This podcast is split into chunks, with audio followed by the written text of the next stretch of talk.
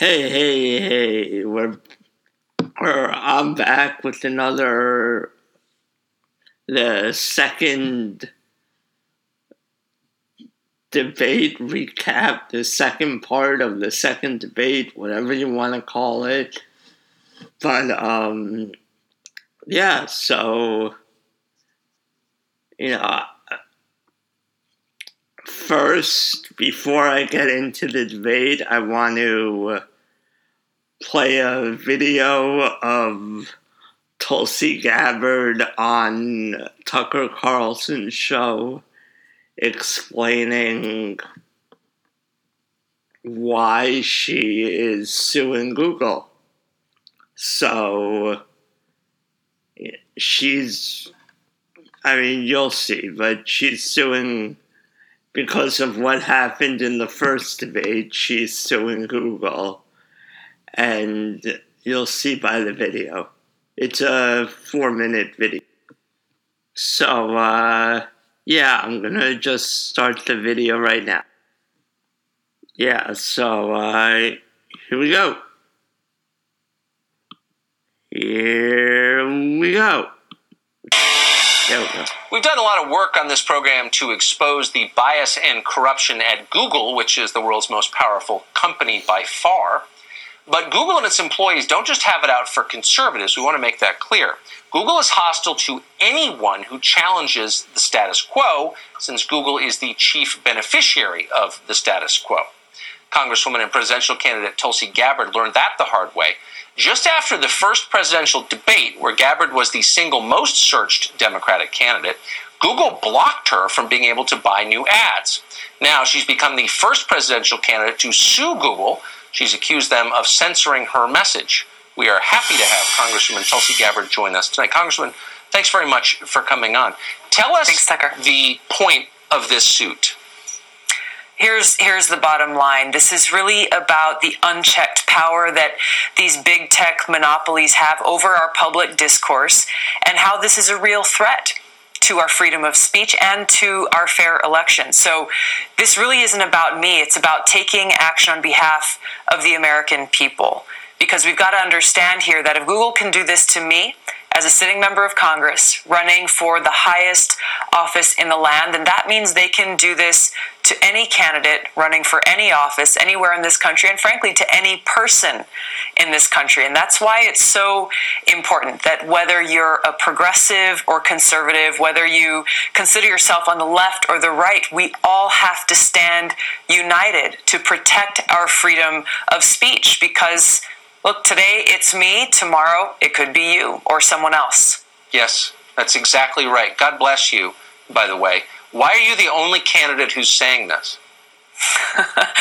I can't explain that, Tucker, but I do know how important it is that we protect our freedoms in this country. It's something I think that people take for granted unless they're the ones under attack. These freedoms are enshrined in our Constitution. I love our country. I love our people. This is why I'm standing up and fighting for these freedoms, even when these freedoms allow those who say things I may disagree with to have that freedom to do so you know, as a soldier, these are the principles that I stand up for. That even though you and I may disagree on things, I'm willing to give my life for your freedom to do so. So you filed this lawsuit, and, and God bless you for doing that. What should lawmakers in the Congress do to rein in this tech, this dangerous tech monopoly called Google? Uh, Washington needs to act. There's no question about it because we're talking about Google, uh, Facebook, Twitter. These are big tech monopolies that have this unchecked power to influence our public discourse, to influence what kind of information people are seeing. Uh, Google is in control of 88% of all internet searches in the United States, and I believe it's 92% of all internet searches in the world. So Google is controlling when you type into that Google search box what pops up, the information that you see. So it's important that Congress takes action because right now this is this is unchecked. They've got their secret algorithms. They can control the information that we see. They can control what pops up in our Facebook feeds and they can exactly. censor voices that they disagree with. Google has spoken openly about how they have shut out those who have not broken any of their terms of use. So, this is really what's at stake here, and it's important that Congress takes action to provide uh, this oversight and accountability and ultimately to break up these big tech monopolies. So, in, in the 30 seconds we have remaining, are you going to bring this up in the debates this week? I look forward to doing so. This is such an important uh, important issue that is integral to every single one of our freedoms that we cherish and that we all must stand up and protect. It's so important. I spoke to a right winger today who I think disagrees with you on virtually everything, and on the basis of this alone, sent you money uh, today because it is it is that important. Well, this is America. This is what we're talking about here. This freedom. That's thank you so much, Tucker. Amen. Good to see you. So, yeah, that's basically it. Coffee? Cash she, uh, you know, she's suing Google because she was, you know, that she was the most searched candidate after the last debate, and they uh, manipulated the, salt- the search results and she rightfully, I think, is saying that, you know, people probably she she probably lost people's donations because they couldn't access her and you know maybe they lost interest i don't know. But you know, I think, but even if she doesn't win the lawsuit, she brings up a good point. And that's what, you know, that's what we're dealing with. So, but let's get into the debate. So, um, the opening statements.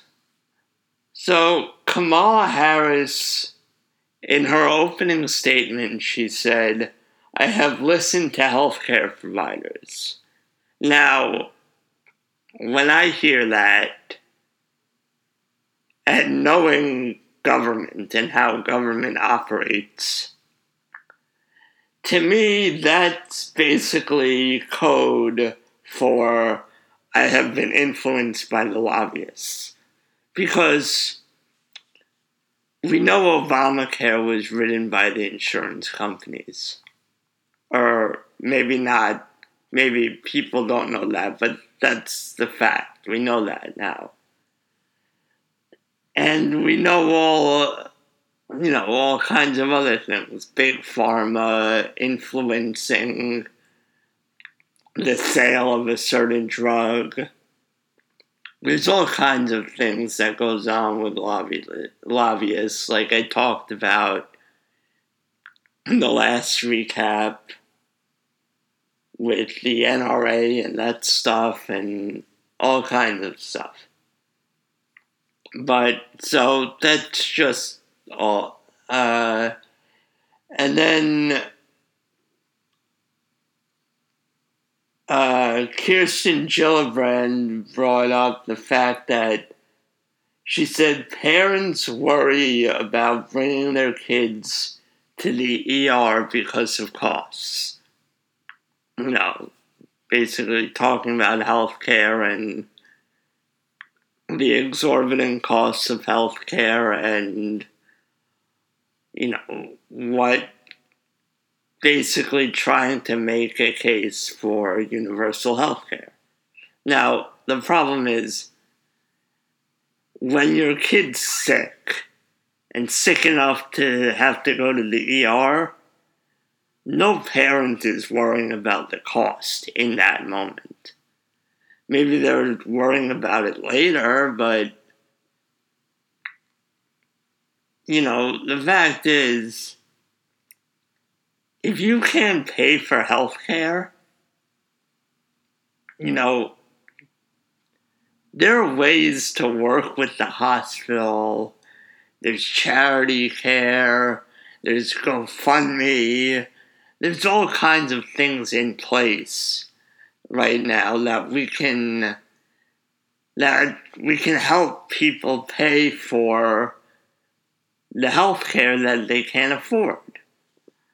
So, and with the more open, with the more free market, there would be more ways because, you know, people could set up nonprofits and have like a, a fund, a big fund for, you know, emergency health care needs, basically. You know, so there's all kinds of stuff that could happen.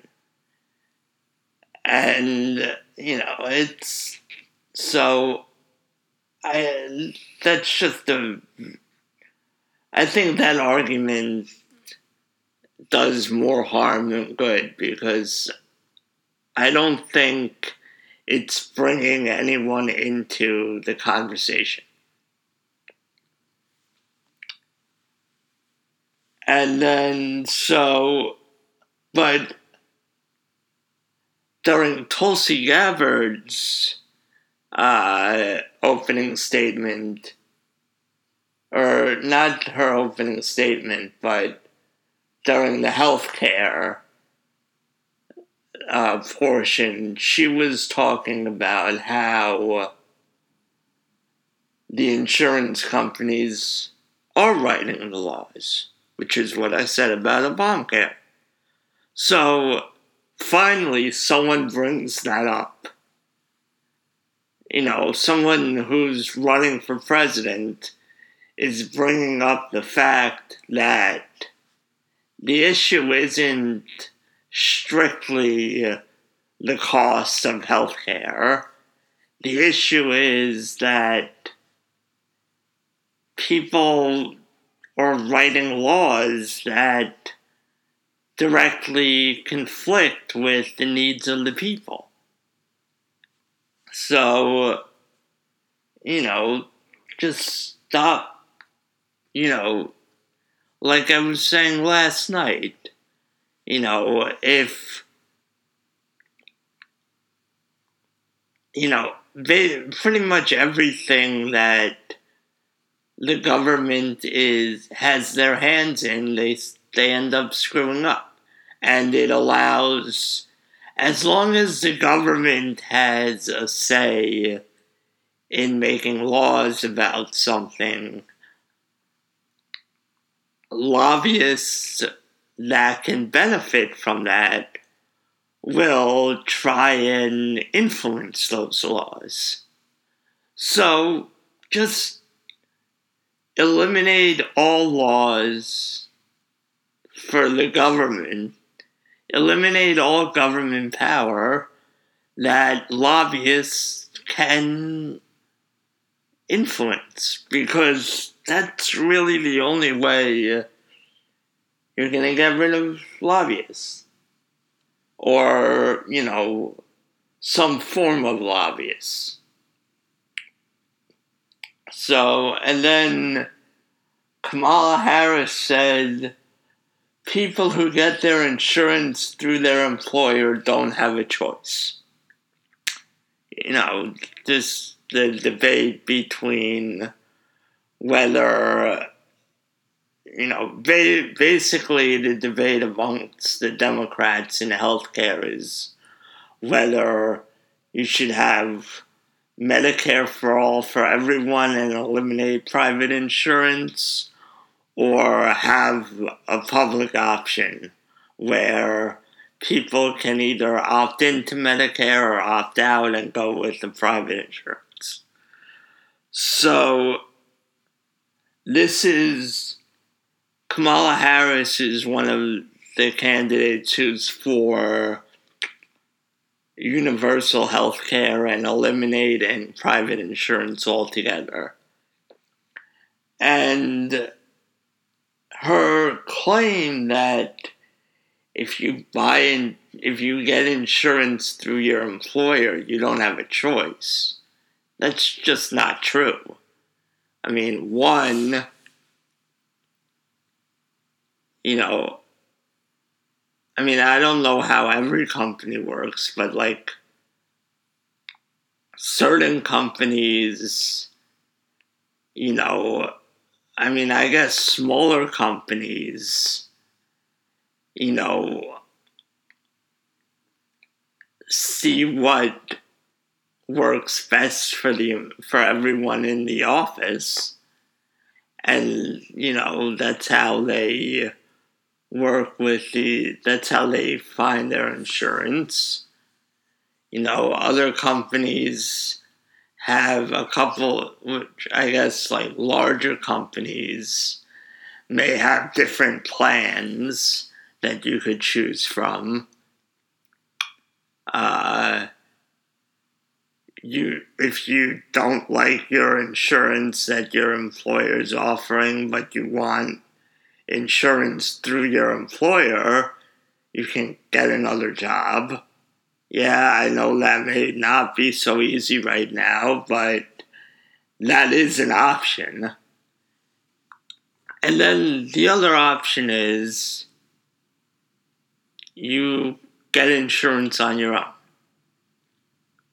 you know, like, I mean, yeah, maybe there are cases where that's not entirely possible, but, you know, I think, again, you know, I think the fact that the government limits the choices for insurance per state limits the competition and you know, when when you limit the competition, you know, the the competitors don't need to compete as much.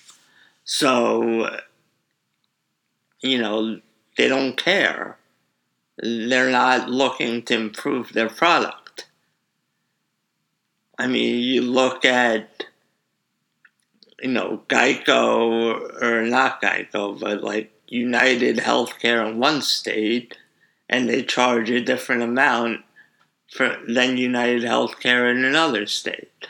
Like it's it's ridiculous. It's just not and you know that that would be one step towards opening up the free, opening up the market.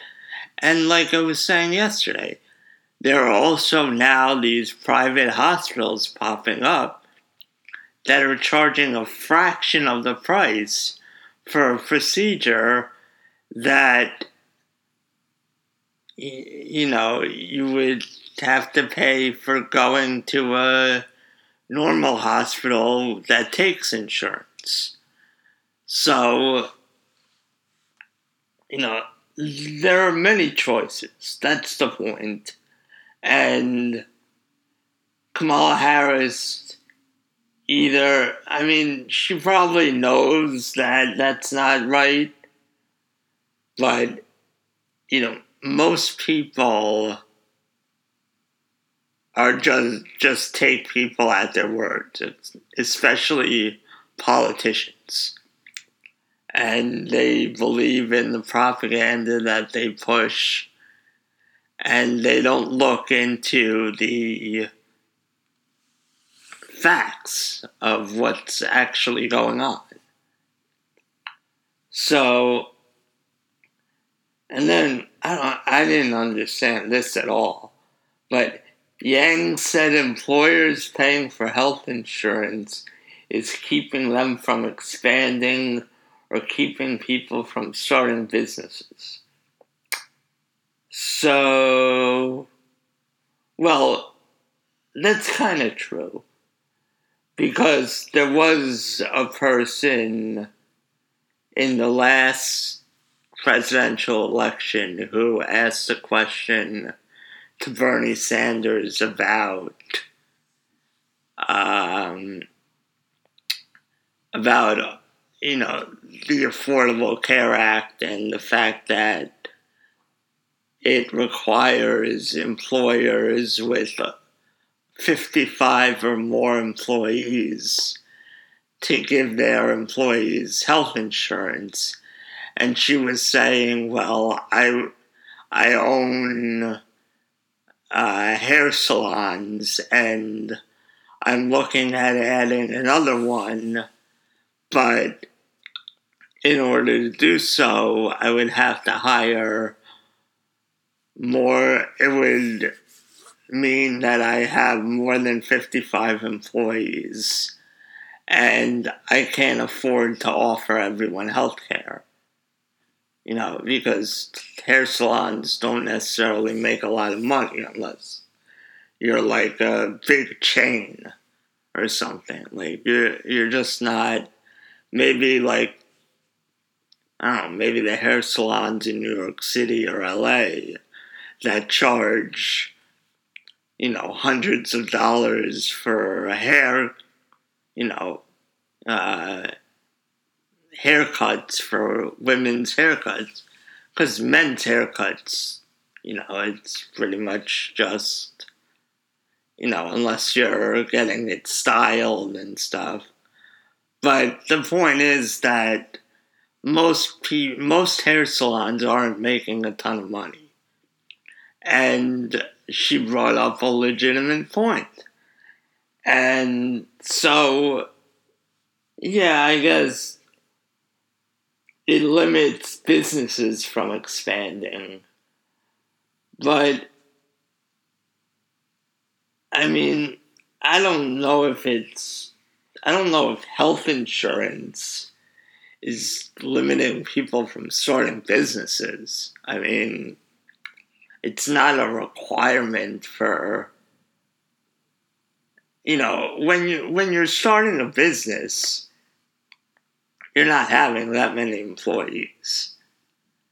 So unless you're going to make a law that says every business has to pay for health insurance for their employees, then yeah, that would limit people from starting businesses.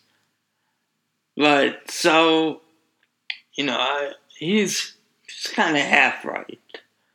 But the point is kind of there's a lot more to that situation.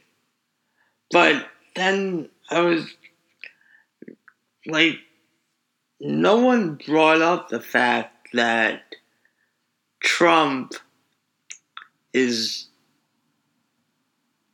gonna that there's a bill floating around in Congress right now that would uh, allow people to buy prescription drugs from Canada, and Trump supports it. So, you know, and to me, that's a much better solution or a much better step in the solution than uh, paying for everyone's health care. You know, universal, you know, which means raising taxes and everything else, and ultimately lowering the quality of healthcare. Because that's the way it's in that's the way it is in every country that has universal health care. It's the quality of health care goes down. And that's why everyone comes here who can afford it. So, but so then they moved on to immigration. And, you know, Castro they they asked Castro the first question because he you know he lives in Florida. He's a well, he's the secret. He was the former HUD person, and he's Latino. He's so naturally they ask him the question of uh, what he would do on immigration. And he had said in the first debate something about decriminalizing illegal immigration, which, whatever. Uh, and then he said, so he went on to say, the only way to ensure no separation of families is to decriminalize crossing the border. He then said, no one, he said, open borders is a right wing talking point. Now, first of all, open borders isn't a right wing talking point. All open borders means is that basically anyone's allowed to come into this country. And pretty much that's what he's saying. He's saying if you come into this country illegally, we're not going to we're not to charge you with anything. It's not a crime anymore. Yeah, so I mean, it's I and then, like, I don't know where he gets the open borders as a right wing talking point. I mean, you know, it's either you have open borders or you don't. It's not a talking point, it's just black or white. It's, you know, you can talk about. Uh, immigration reform, but that's not what he's talking about. He's talking about, you know, reducing the penalties for people coming into this country. And I, I don't, I mean, the other thing is, okay, usually decriminalization means that, you know, they're just not going to throw you in jail. So, like, if a family comes across the border illegally, instead of separating the family and throwing the parents in jail, you know, they're uh, they're gonna have to pay a fine you know, what I don't know, I don't know how much the fine's to be, whatever. But so you really think that a family coming across the border illegally, usually when they do that, they don't have any money. So you expect them to come into this country illegally and then have to pay a fine? Well, no, they're not going to be able to pay the fine because, you know, whatever money they make from their job is going to go to supporting their family. Like, they. So, when they can't pay the fine, what's going to happen? they're gonna, they're going to be arrested and thrown in jail. And then what's going to happen? Families are going to be separated. So maybe you should just think about what you're talking about. Uh, it it just doesn't make sense. Uh, what needs to happen is there needs to be criminal justice reform. If you wanted the problem with you know, open borders, you know, it's in a perfect world, everyone would be able to move around freely. And people in from Mexico would be able to come to the U.S. and go back and forth without a problem. The problem is there are things that American citizens are entitled to under our current system and to have people come into this country and potentially take advantage of the, that before they start paying taxes and contributing to the society. You know, th- that's just wrong. So, how about we reform immigration and deal with it that way? You know, I mean, that's really the only solution I see under our current system. Uh, so, and then, you know, the same thing, a bunch of people said they want to make illegal immigration a civil offense instead of a criminal one. But it's the same thing I was talking about with Castro. You know, Castro's plan. Um, and then Gillibrand says there should be no law that can be taken advantage of. Okay, well, that's pretty much every law.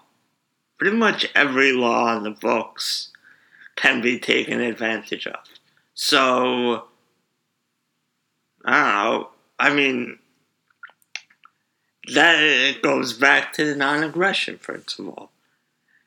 You know, the only laws that should be on the books are laws of aggression, where someone aggresses on someone without being aggressed upon first. So, like, you know, if some guy walks up to you on the street and put, puts a gun in your face and says, "Give me that, give me your wallet," that's aggression. That's a crime. Every if there's no force involved, it's not a crime, and it can't be taken advantage of because it's black and white. Basically, that's what I'm saying if there's a law for it, it should be black and white. Um, so then Biden says people are coming across illegally because of Trump. What does that even mean? People were coming across illegally when Obama was in office people were coming across illegally when Bush was in office. They were coming across illegally when Clinton was in office. Like, that just makes no sense. And, you know, it's just another example of people getting outraged because Trump's doing something, but in reality, he's just doing the same thing that many presidents before him have done. Like, if you want to. I, I mean, and listen, there are certainly things that Trump's doing that other presidents have done that he should be criticized for. But you can't blame him for the reason as to why people are coming here illegally. Like, that's just ridiculous. So, I don't know. And then at the end, Biden said some of us came here against our will. Uh, now, I, uh, yeah, listen, I I'm sure I understand what he's getting at because last night they talked about reparations, so I'm sure he's talking about you know the people who came here as slaves. The problem is none of those people are alive today. So, you know, and then are you really going to say four generations later the descendants of slaves don't want to be here? Like, or wouldn't want to be here if they had a choice? They have a choice. They can leave. Let them leave if they really don't want to be here. But I, I can guarantee you, I can pretty much guarantee you every person who's a descendant of a slave wants to be here because you know may, i mean listen maybe they want to go to canada but the point is, they're not forced to be here. They can leave, they can move around, they can do whatever. They're not forced to be here. And they certainly didn't come against their will because their parents, they were born here. So I, I don't know. I mean, I guess, like, you could say, well, technically, kids of kids who moved here when they were three came against their will because they didn't have any say and I don't know. That's just ridiculous. But I mean, Biden was clearly I don't know. I don't know. Biden's just he seems like the old guy that's trying to be cool and he says things that he thinks are going to go over well, but you kind of look at it and you're like, what? So we'll see. But so then they moved on to criminal justice. Uh, and so Booker calls out or Biden calls out Booker on his record in New Jersey. You know, basically saying that as mayor, he was the mayor of Newark, and, you know, Newark's not really any better. And, you know, so I, I mean, listen, if you want to, there's plenty of stuff to talk about to criticize Booker on. I'm not sure if you can say just because he was a mayor, he should have been able to clean up everything going on. There are, you know, the the problem with the big federal government is, you know, there are certain things you can't change as a mayor or as a governor or as so you know there are certain obstacles that make it really hard to make a difference and change some some things and then but then booker said he wants to legalize marijuana federally so, yeah, no. The problem with that is that Booker is the senator of New Jersey, right? So, no, I live in New Jersey. As you know, we we have medical marijuana in New Jersey, and I don't know exactly what year it was made legal, but uh, when it was first made legal, there were, I believe, four dispensaries in the whole state. In the whole state, there were four medical marijuana dispensaries. That was all that was allowed. Only four medical marijuana dispensaries were allowed. Four licenses were given out, whatever. One of them closed. So now, so then there were only three because they weren't giving out the, the license again. So basically, you know, if I mean, like where I live, we're like an hour away from the closest dispensary. So, you know, I mean, that makes it pretty hard to get medical marijuana if you need it. And probably if you really need it, you can't travel an hour to get it. So you'd have to rely on other people to get it. But that's not the point. The point is so now with the new governor, you know, there's like a now there are like I think six total in the state. But uh, the point is that do you really want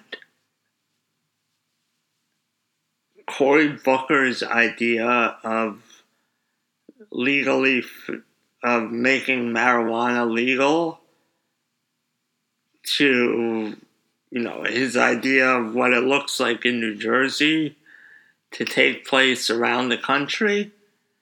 Yeah I I wouldn't want that and the other thing is Cory Booker is known to take tons of money from Big Pharma, so chances are his idea of making it legal federally is just saying, well, you can't actually buy marijuana plant, but you can buy these pills. You can't grow it, but you can buy these pills. So, yeah, I, I don't trust. I don't trust him, and I wouldn't. I mean, it's part of the reason why we're doing the, this podcast is to educate people on the gaps and you know what people might not know and you know things are deceiving like, or not necessarily deceiving, but they don't tell you the whole truth. So, and then Yang said he would trust everyone on this stage more than the president. So, okay. You would trust Kamala Harris, the cop who arrested uh, arrested parents for their kids not going to school. Like, that's, you would trust her more than Donald Trump, who is just recently pardoned seven, well, he pardoned two and commuted the sentence of another five nonviolent criminals uh, like you would, and he also signed the First Step Act. He got other people out of jail. Like, I don't know. It just, and like, we know, like, Biden, we know Biden's record. We know Biden supported, you know, allowing the uh, insurance companies to write Obamacare. Like I said before, you know, we know when he ran in 1988 for president, he was caught plagiarizing his speech. Like, I mean, it's just, it's stupid to make a blanket statement like that. I mean, I understand what he was saying because, like, it sounds good to Democratic voters, but I don't know. I think they're probably going to be. I mean, I think there are people turned off by that. By, you know, taking jabs at the president when, you know, it's not entirely true and I mean, it's just like anything. It's a blanket statement that doesn't really need to be said. But so then, then they got on the topic of Eric Garner, who was. Uh, they asked De Blasio because I guess um, the cop who killed Garner was just uh, acquitted. So, you know, it was a topic of discussion, and the fact that, you know, how could de Blasio and, you know, I mean, de Blasio, I guess, I don't know. But yeah, de Blasio has a lot of say. He's the. And then later on, he said, well, we. You know, uh, the federal government was told him that they were conducting the investigation, so he had to step back. But now he's gonna crack down and figure out what what happened. He's gonna investigate it himself and sidestep the federal government. And you know that's just more talking BS. He's not gonna do anything. But I mean, it goes, and it kind of goes back to my point. Like, Eric Garner was killed because there's a law on the books that says you can't sell loose cigarettes. You know, you can't buy a pack of cigarettes for and then sell the individual cigarettes from that pack. And,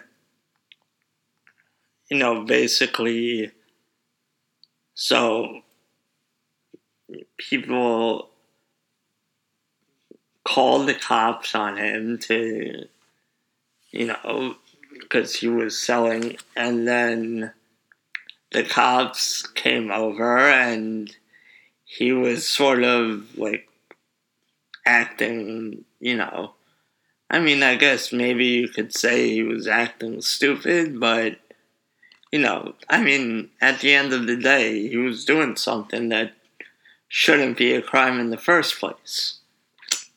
So, you know, how about you get rid of these stupid laws and then things like this wouldn't happen? You know, ah, that that sounds perfectly logical and reasonable to me. But um,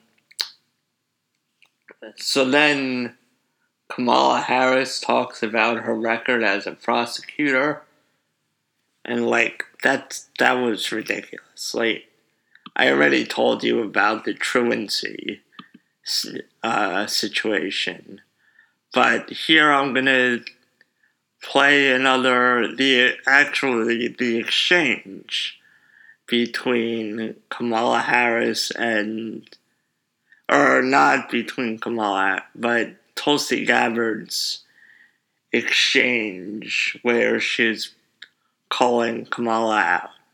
Here we go.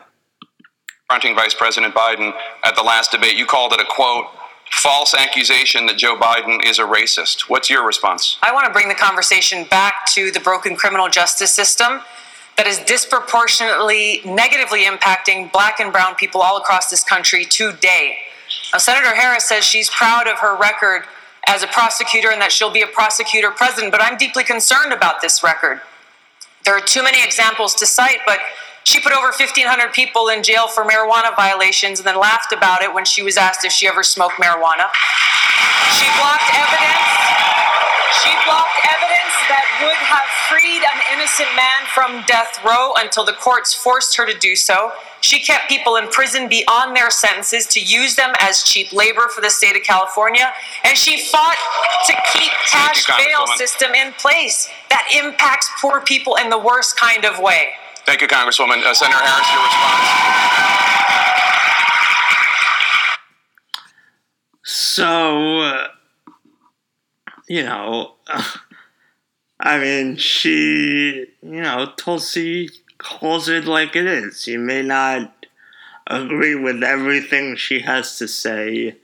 I certainly don't agree with her on a lot of her economics. But you know, she calls it like it is. And, you know, I mean, she she basically called Kamala out, and you know, I mean, the marijuana thing. you know, it, it's a pretty crazy story because I, I forget where it was, but where it originated. But she, Kamala Harris, basically said that when she was in college, she smoked pot. She smoked marijuana while listening to Tupac and Snoop Dogg. Now, the problem with that is you look at Kamala Harris, she's up there in age. She's not, I mean, she's not old, old, but she's not young either. She's not Tulsi Gabbard's age, and she's not my age. You know, she's, I don't, she's in her 50s, but that's not the point. The point is that you're like, well, you know, Tupac and uh, Snoop Dogg are only like 25 years old, so, you know, like, not age wise, but, you know, that's when they started. So, and then you look at, so, I mean, it's an easy thing to figure out. You look at when Tul- when Kamala Harris when was in college, and she graduated in 1989, I believe. And then you look at when Snoop Dogg and Tupac's first albums came out, and the first album came out in 1991. So, uh, she's lying. I mean, I guess maybe she was listening to some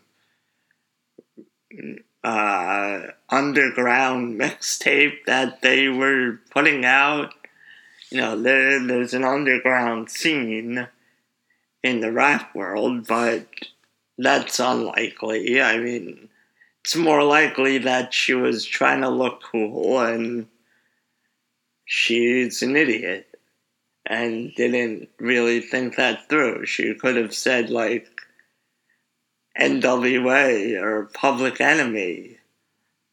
Uh, but she thought it would sound cool to say Tupac and Snoop Dogg and never did any, like, I don't know.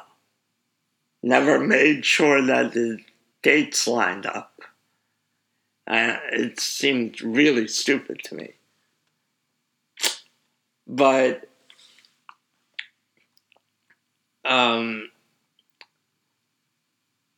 so then I, I wrote down on in my notes like what I said before about that Trump just pardoned slash commuted the sentence for seven people. Now I understand why no one on the stage brought that up because like you know they don't really want to make Trump look good. You know they're they're trying to vie for the seat for the nomination to defeat him in the end. So why would they want to make him look good? But the you know the uh, now the uh, Jake Tapper or Dana Bash, they could have asked a question. Like they could have said, "What are you gonna do?" Trump did this. Most presidents wait till their second term to pardon people. Are you going to pardon people in your first term?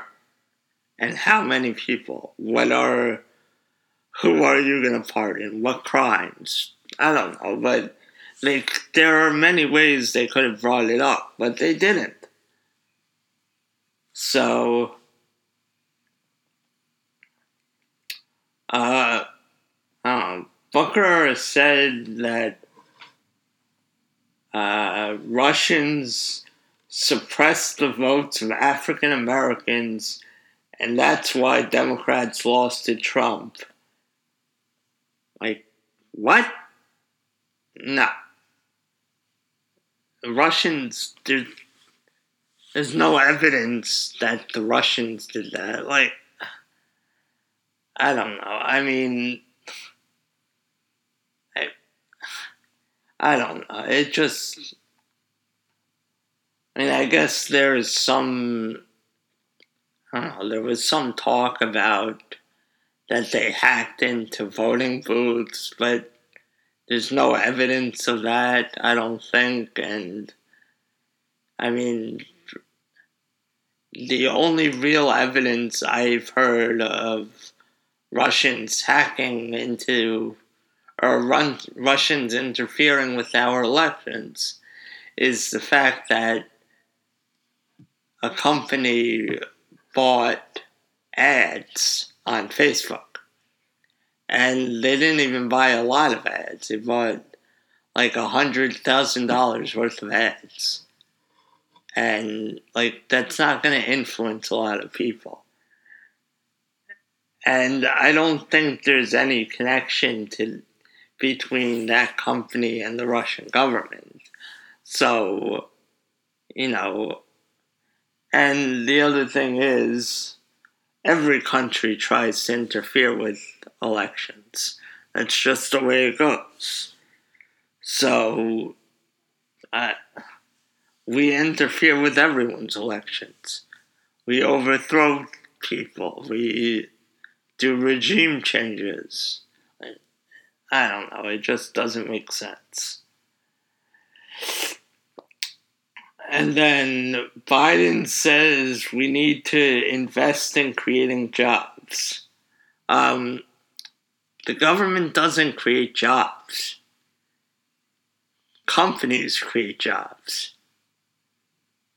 So why I don't understand what he's. It's another like Biden's trying to be cool, but I don't know. He's trying to sound like the rest of the Democrats because that's what he thinks sounds good, but I I don't know. It's just it's not working, and just stop. Uh, then they they were talking about like the uh,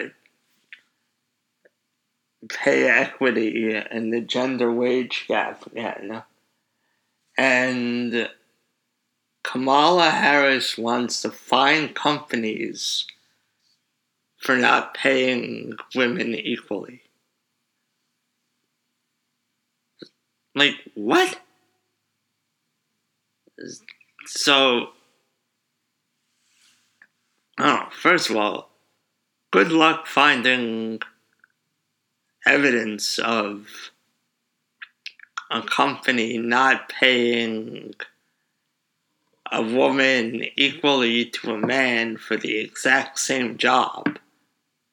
Like, I don't think any two jobs are exactly the same. You can't say that.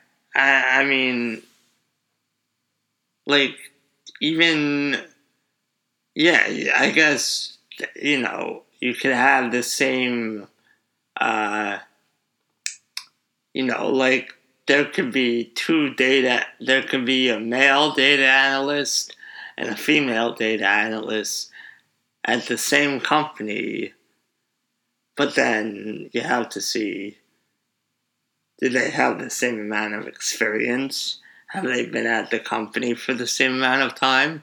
Do they work the exact same number of hours? Do they produce the same quality of work? You know, there are so many factors into why uh, someone makes one wage and someone else makes another wage. Even if on the surface, it looks like it's the same job.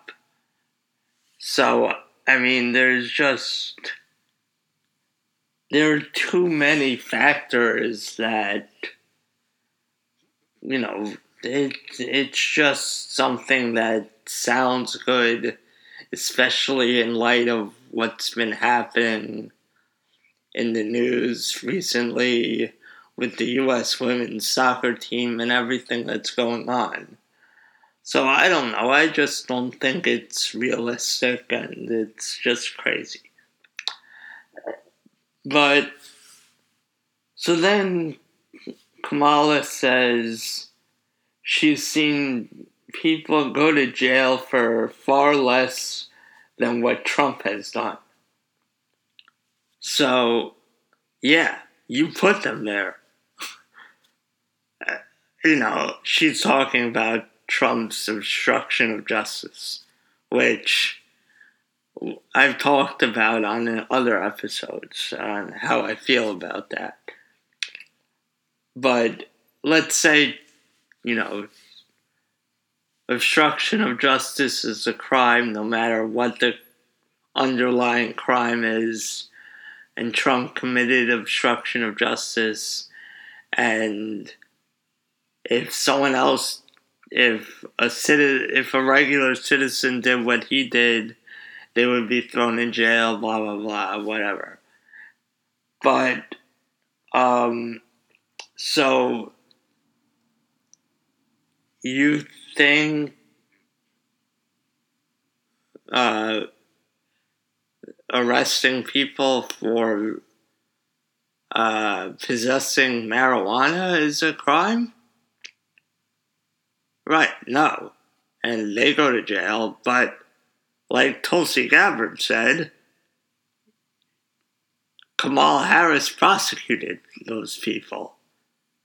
So it's a double standard. Like, are you suddenly saying you should not have done that? Okay, so get rid of pardon those people. You know, get them out of jail. Are you saying that truancy shouldn't be is a lesser crime? Okay, so you shouldn't have done that. Like, I don't know if there's anyone. I I find it hard to believe there's still people in jail for what she did. I don't know if, but you know, maybe pay them give them restitution. I don't know. But the point is that she's, as a prosecutor, she's arrested those people that she's talking about. So, you know, it's just, it's, Kamala is clearly, she's the favorite amongst the Democratic establishment and I think she's realized, or they're realizing that, you know, the voting public doesn't like her, and she needs to say things that sound good, and I don't know. I mean, I don't know if this is resonating with anyone. I mean, uh, I don't know. Maybe if anyone's listening to this who actually likes Kamala Harris, you could send us an email or something. But, um, so then, I don't know, the only closings, then they moved on to the closing statements. And the only closing statement that stood out to me was uh, Bill de Blasio says he wants to tax the hell out of the wealthy. Like, what? You want to tax the hell out of the wealthy? Like, you know what's going to happen? People are going to stop getting to whatever your arbitrary level of wealth is Like, that's that's first. I mean, that's the other thing. Wealthy is subjective. You know, what's wealthy to me isn't wealthy to the next person, and what's wealthy for someone living in New York isn't wealthy for someone. Or what's wealthy to someone living in Oklahoma isn't wealthy to someone living in New York you know, it's just, it's a stupid thing. Like, you know, the top tax rate is like starts at four hundred twenty thousand dollars. You know, that's that's all that's a ton of money to people who live in the middle of the country. But that's not that much to family to people who have a family in New York or New Jersey or even Connecticut. You know, in like parts of Connecticut closer to or you know, it's just so the point is wealth is relative and you know people are people are gonna stop i don't know like you just can't say i'm gonna tax the wealthy because what's wealthy. That's that's the whole point. But um so yeah that's it. Uh we will be back next debate and do this again. Hopefully, there will be less people next time. I mean, it's still 20 people. It's kind of ridiculous. I mean, I said, you know, I'm hoping, I think people will be forced out, which I don't agree with, but you know, I think people need to get people need to drop out because it's just too many voices on stage and there are clearly people who have no shot. I mean, people like John Delaney and uh, Bennet, Michael Bennet, whatever his name is, J. Michael Rooker Inslee you know, those guys have no shot. Tim Ryan, you know, they, Bill de Blasio. I mean, they're. I mean, even like Kirsten Gillibrand has no shot.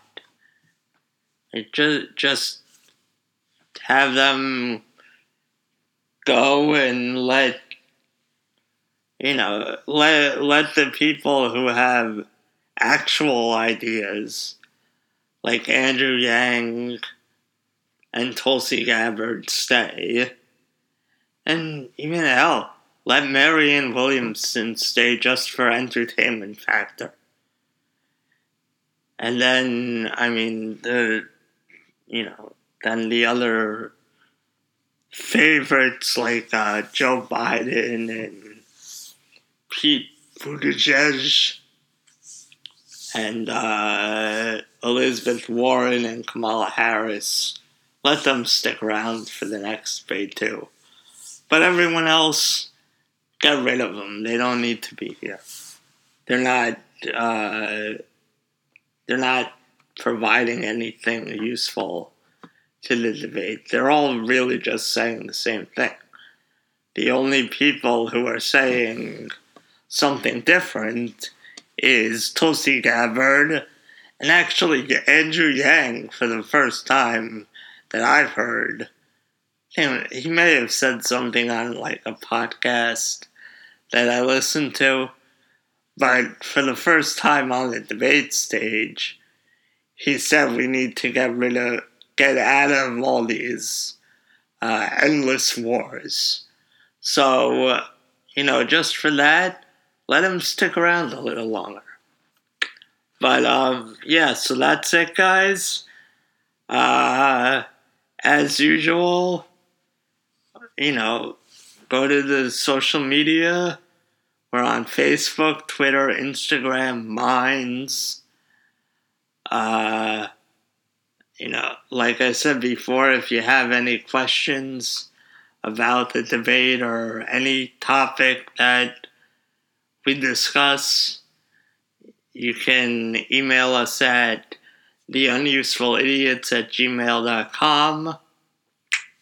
Uh, we uh, we really need if you want to help us out go to our patreon patreon.com slash the unuseful idiots uh, you can become a producer there are a bunch of different levels for different levels of producer and you know giving us a buck or two that would really help uh, help us grow help us get equipment to make the show better and all kinds of stuff. I mean think about it like instead of going out once a week or instead of going out once a month for dinner and tipping your waitress for carrying food to your table, you know, if we give you value on this, I'm sure it's more than the waitress, so, you know, give us that money instead. I don't know. But even if you don't, even if you listen to us and you don't want to, uh, you can't give us money, you know, you can still help us out by sharing the podcasts, subscribing to the podcast wherever you listen, uh, comment on the podcast if your uh, podcast app allows it. You could rate us, give us a five star rating. That'll move us up the charts.